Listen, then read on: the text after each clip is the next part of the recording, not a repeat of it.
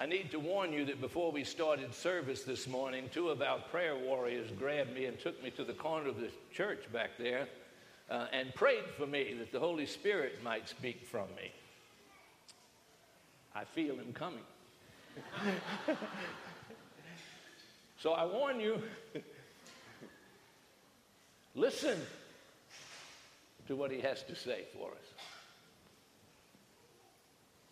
All of this summer, we have been studying Paul's letter to the Galatians. It's one of the earliest epistles of Paul, and it has a foundational teaching of what our Christian message is the gospel of Jesus Christ.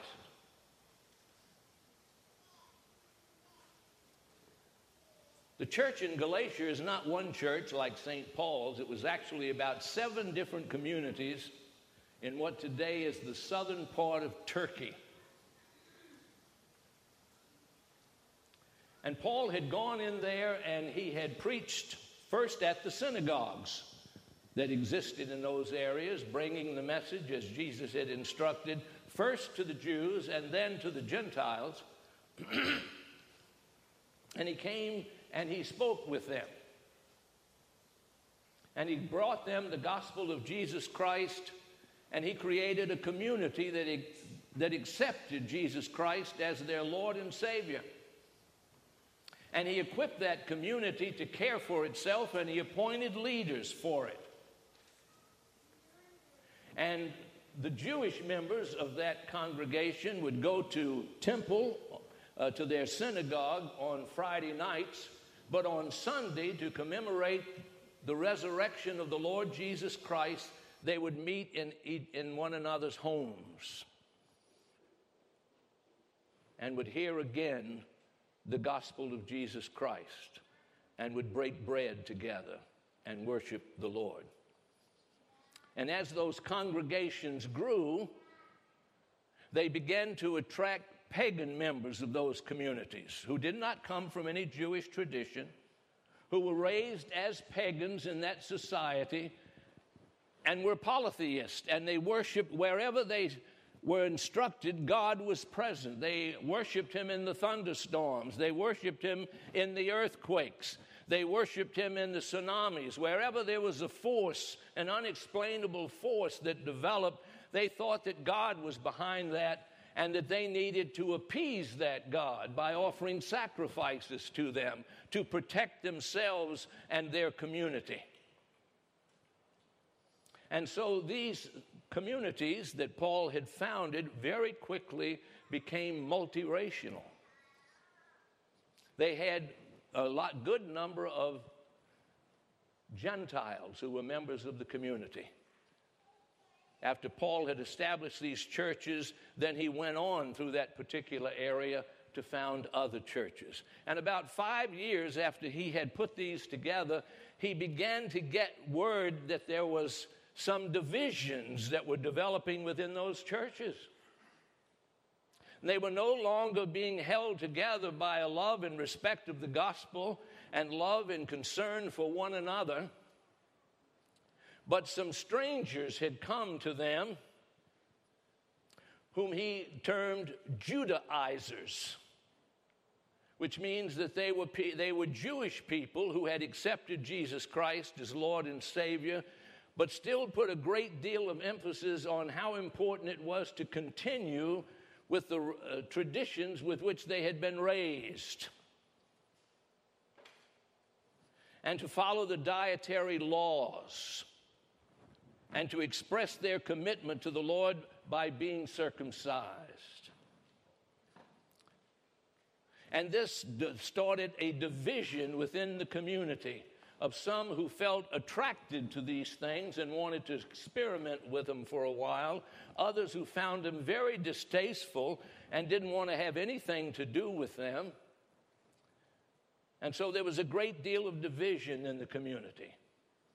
And Paul wrote the letter that we have been studying to correct those divisions that was separating brothers and sisters one from another that were diluting the gospel of Jesus Christ with ancient practices that were now totally unnecessary because Jesus had come to fulfill the law and the prophets. And so Paul wrote this letter, a scathing letter, in which he calls to task those leaders of that church who allowed this division to, to, uh, to develop and began to instruct them on the truth of the gospel. And we have been looking through that for the last several weeks. And today we come to the final chapter of that when he brings it all to a conclusion by putting their focus on the love of God. God's love for us and God's call for us to love and respect Him, which is the basis of the community and is the basis of the gospel. And so Paul tells them that they must put aside these divisions. They can no longer be, as he called them, backbiters and fighters and people of division. But they must come together and realize the basis of their unity. And the basis of their unity is the basis of the gospel of Jesus Christ. That we are all sinners, saved by grace, and that God did not require us to jump through hoops and do certain things in order to receive that salvation. All He asked was that we accept Him as God's Messiah and follow His teachings and then Paul pointed out to them, and I remind you that Jesus Christ came and died for you and restored you to the love of the Father while you were still sinners. You didn't have to observe a lot of rites and rituals and different things in order to prepare yourself to become acceptable to God. He died for you to show the love of God that is the message of the gospel. And he says, the best proof of love is the ability to forgive. And so he said, I call upon you to forgive one another for this division that has happened. Don't go to the trouble of trying to place blame on who's responsible for it, but allow it just to be dissipated by the love of God. And don't any of you consider yourself better than others in the community because you might have th- think that you had been more faithful to the gospel than others who you perceive doing things that disturb you. But he said, forget those things and simply forgive one another and come back together and live in the love that Jesus Christ brought to us. And then in chapter 5 that we studied last week, he listed the things that we are called to do, how we show that love after we forgive, how we care for one another, how we are considerate, how we minister to one another, how we try to be witness to the gospel for the rest of the Gentiles in the community who have not heard or received the gospel yet, that they might see a value in that gospel from what they see in your life. They see no value when they see you fighting with each other. They can go to the temple and fight with their own people if that's what turns them on. They want to see the unity, the love that you express one for another. That's the power of the gospel to love and to forgive. Now, these Judaizers who came to bring this message of division to the people were not bad people, they were simply misdirected people. They were Jews who had accepted Jesus Christ as Lord and Savior, but still had a very strong attachment to their Jewish activities and traditions, which was fine for them because they were theirs. It belonged to their culture, to their nation, to their families. It was who they were. And it was compatible with the gospel of Jesus Christ. As long as it did not eclipse the gospel and replace it, the gospel had to have primacy in the community. But these other devotions and practices and observance were okay for those who felt attracted to them. but to impose them on other people was where the problem was. And these Judaizers came because they thought they were trying to keep the, the Jewish flavor to the gospel of Jesus Christ because they were so grateful that they came from the chosen people of God who had kept alive the hope of a Redeemer. And that Redeemer, that Messiah, came in the person of Jesus Christ, who was an observant Jew. And they thought it was important to keep those things alive. But that was not the desire of the Holy Spirit, because there was still the basis of division in there, because of where you came from and what your culture and division was. God was calling these people to do what Abraham had done. Leave your family and your traditions and your observances and come to a new land that I will give you, a land in which I will bless you and bless all of the people who will come from you. And that's what was happening in the Christian church. It was the primacy of the gospel of Jesus Christ, which is where the focus had to be. And so Paul was very concerned, and he got together with his friend Barnabas, who was a fellow missionary with him, and he said, If we've had this problem in Galatia, we're going to have it in the other churches, because the basis of all our other churches were seated in the, in the congregation of the, uh, uh, uh, of the synagogues. And there's a good number of Jewish uh, uh, members in there. And we can't allow this to happen. And so Paul and Barnabas went back to Jerusalem and they called together Peter and James and John and the other apostles into what has come down to us as the first council of the Christian church since it was birthed on Pentecost and given the assurance of the guidance of the Holy Spirit. And so they gathered in Jerusalem and they prayed to the Holy Spirit that He would lead them in the decision that they were making. And prayerfully they considered and they argued all the ramifications of what was taking place within their communities. And they came to the decision that Jesus had made it very clear the Jewish people were to keep themselves sacred, separate from their pagan brothers until the Messiah came. But once the Messiah was here, Jesus said very clearly, I have come to bring salvation to all men, not just to Jews. And when he instructed the apostles to bring the gospel out, he said, Go first to the Jews, but then to all of the other people in the, in the, in the area and bring them the gospel and give them the fullness of salvation. And so they said, This is obviously the way that God wants it to unfold. And so we will not allow these Judaizers to impose these regulations on the community. If any of the Jewish members want to follow them as their own personal observance, they're free to do so. But no one is forced to do this in order to be a Christian. Following that does not make them a super Christian, it makes them a diluted Christian. And so he said, You must follow the gospel of Jesus Christ. The only thing that we ask, and, and to set aside the one thing that divided them more sternly, was it's absolutely unnecessary for circumcision to be a part of the Christian church. The rite of initiation for the Christian church is the waters of baptism, following the example that Jesus had given. So all would be would hear the gospel and be baptized and received into the church, but none would be required uh, to submit to circumcision.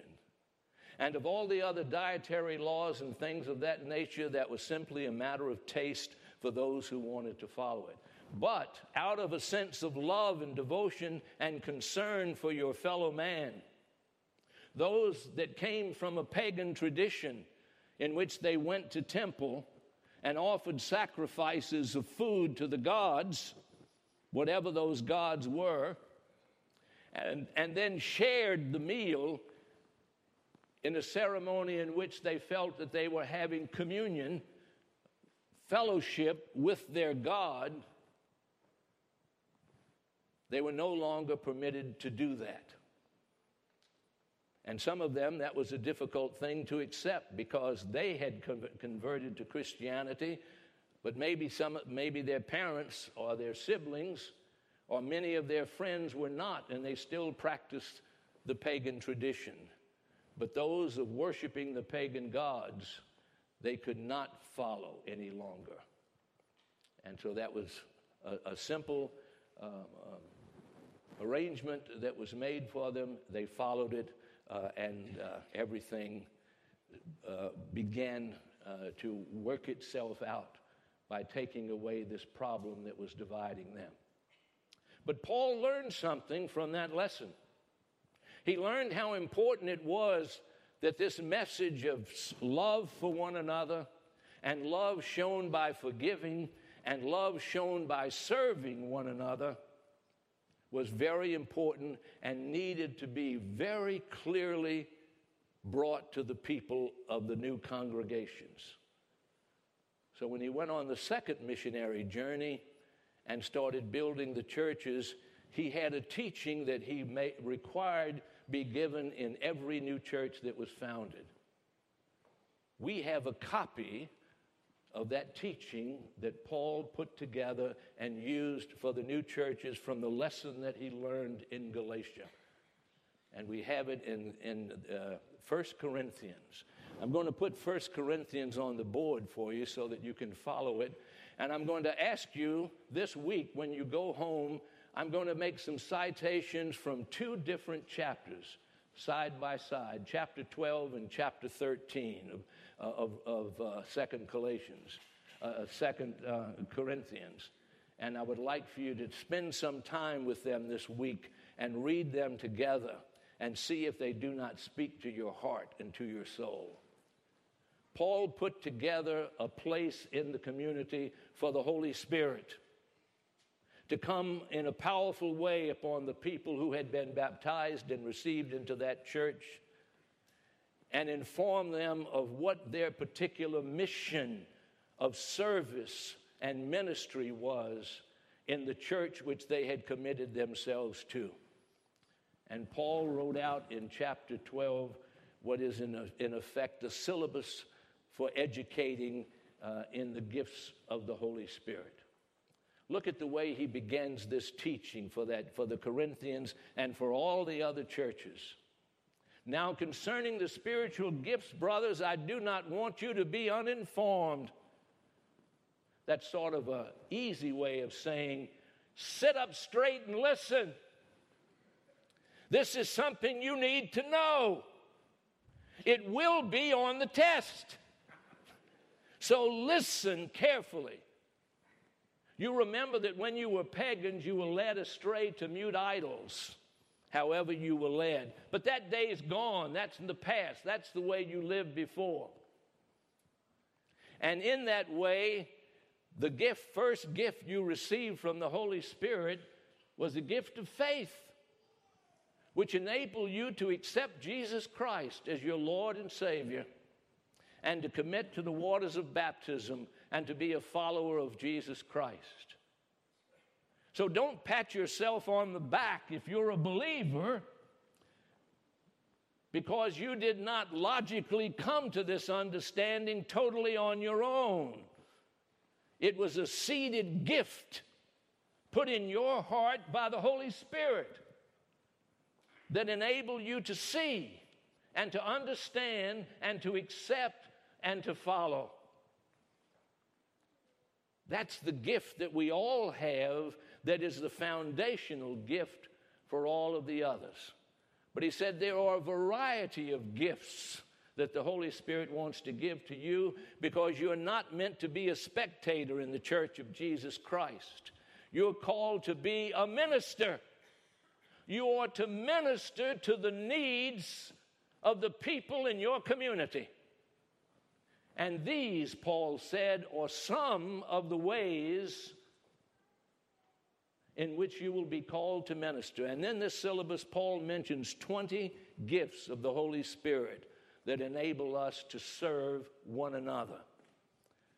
That's not to say there are only 20 gifts, but they were the basic gifts that Paul brings out. And any other service within the church can always be traced back to one of these basic gifts. And so let's follow what he says from then. He said, uh, Therefore, I want you to understand that no one speaking in the Spirit of God says Jesus is accused, is accursed, or that Jesus is Lord, but the Holy Spirit gave you that. And then continue on. And there are a variety of services, but the same Lord, a variety of activities, but the same God who empowers them in all of us. See the unity that's in there. You're all called to service, but that service is going to be expressed in different ways. And the Holy Spirit has prepared your heart and equipped you with the ability to minister in those ways if you will allow Him to move in your heart. And then He continues on.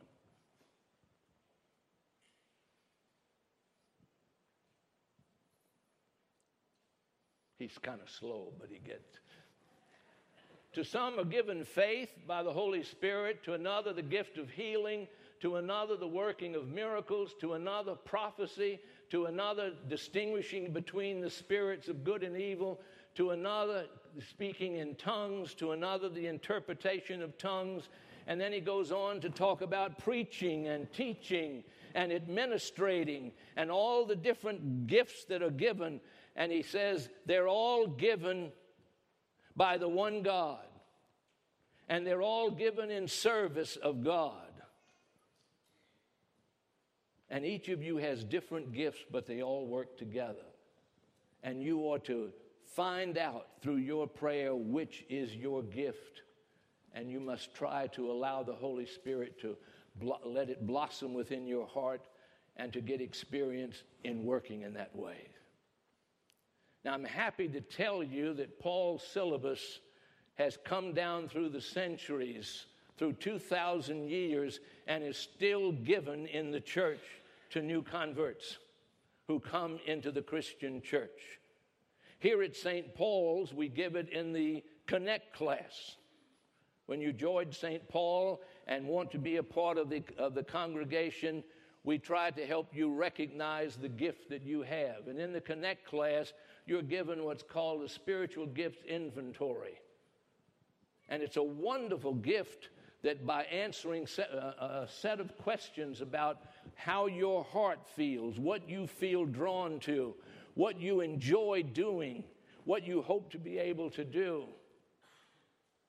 then it will reveal that gift to you and that we can put you to work in the church using that particular gift. That came from the church of Galatia, from the lesson that was learned and was brought to all of the other Christian churches in Paul's missionary journeys and through the spread of Christianity ever since that, right down into the present time. And then throw up for me the closing few sentences of chapter 12. And with all of these, Paul says how important it is, uh, um, all the way to the end of the chapter, how important it is uh, that we uh, recognize what our gifts are and that we follow them. The closing words are that these are the ways in which you are uh, to look for service for God, because these allow us to serve in God. But, he says in the closing sentence, let me now tell you a more important thing that has to undergird all of these all of this that I have told you before. And then he goes into chapter 13. Put 13 up for me. And 13, you'll remember, is Paul's famous soliloquy on love that is so beautiful and written so poetically and just flows so well. And it, it, it, finds a way into the heart of every person. And all of us have been to weddings. Perhaps we even had it in our own wedding, where that's the chapter that the bride and groom choose to be read at their wedding because they know that God has brought them together by a love that they find in their hearts for each other. A love strong enough they feel that they can overcome any difficulties that may be on the road in their future. and that with the power of the Holy Spirit and the love of God, they can overcome those things and provide the wonderful family and safe surrounding that they need to have for their love to, uh, to nourish and for the children that will be brought into that uh, service uh, to, to nourish. And he says, with all of these other things, the important thing is that you be people of love. Because if you have the ability to speak with tongues of men and of angels, but do not have love in your heart, then it's, it's only a noise. If you have the gift of prophecy and are able to teach uh, and, uh, and, and, uh, and attract all people, unless you do it in love and out of love and not to promote yourself, then it is meaningless and powerless in your life and the life of others. And if I give all that I have and deliver my body to be burned, but do not have love, I've wasted my time and God's time. Love is patient, love is kind, love does not envy or boast, it is not arrogant, and so on. Paul is speaking to us from 2,000 years ago and telling us to be people who are willing to commit ourselves to the, uh, to the gifts that God offers us to follow them and to serve. Because it's in loving one another and serving one another and forgiving one another that we will keep these divisions out of our church and we will be a powerful witness to the gospel of Jesus Christ. In the year 1929, a man by the name of Marion um, Marion Ward lived in the northern part of Chicago. He was a part time baseball player on a field team. And as you know, anybody who tries to make a living that way has to have a second and a third job. And so he had other jobs that he did. And 1929 was just the beginning of the depression that was going to come and wreak havoc with so many people's lives. He went to a revival at Moody Bible College in North Chicago and heard Dwight, Dwight Moody speak of this connection between Galatians and Corinthians and God's call for us to serve. And he was convicted by it and he realized that he was called to serve. And on one of the jobs that he had as a, uh, uh, putting together a little janitorial service, he began to look for people who were struggling with the effects of the depression, and he would try to give them some employment where they could work for a few hours and make some money. And he based his work on trying to find other people who he could bring in and bring into that uh, uh, um, uh, into that job and help them because he felt like God had given him the ability to put a company together and to provide employment for others, and he wanted to do that. And so he did that very quietly, and God blessed it, and it began to grow. In 1959, it became one of the first great franchises in America that employs thousands upon thousands of people. And you have all seen the yellow trucks from this company that go around the neighborhoods when people have had a problem with a fire or a flood or some problem. It's called Service Master. And when he started this business, he went to Moody, Moody Bible College and he asked for a blessing on the work that he was doing. And he said he wanted to dedicate this work to God. He wanted to be in the service of the Master. And from his desire to serve the Master, today we have something that seems to you to be totally unrelated to any of this. But it just gives you an example of what God can do when somebody is willing to accept that invitation from God and to follow the direction that the Holy Spirit can give. Lord, I pray that today you will enter the hearts of all of the people that are here And you will recognize in them a desire to serve you, and that you will make them understand how important it is and what a joy it is to be in the service of the Master. Make us service master people, Lord. In your name we pray.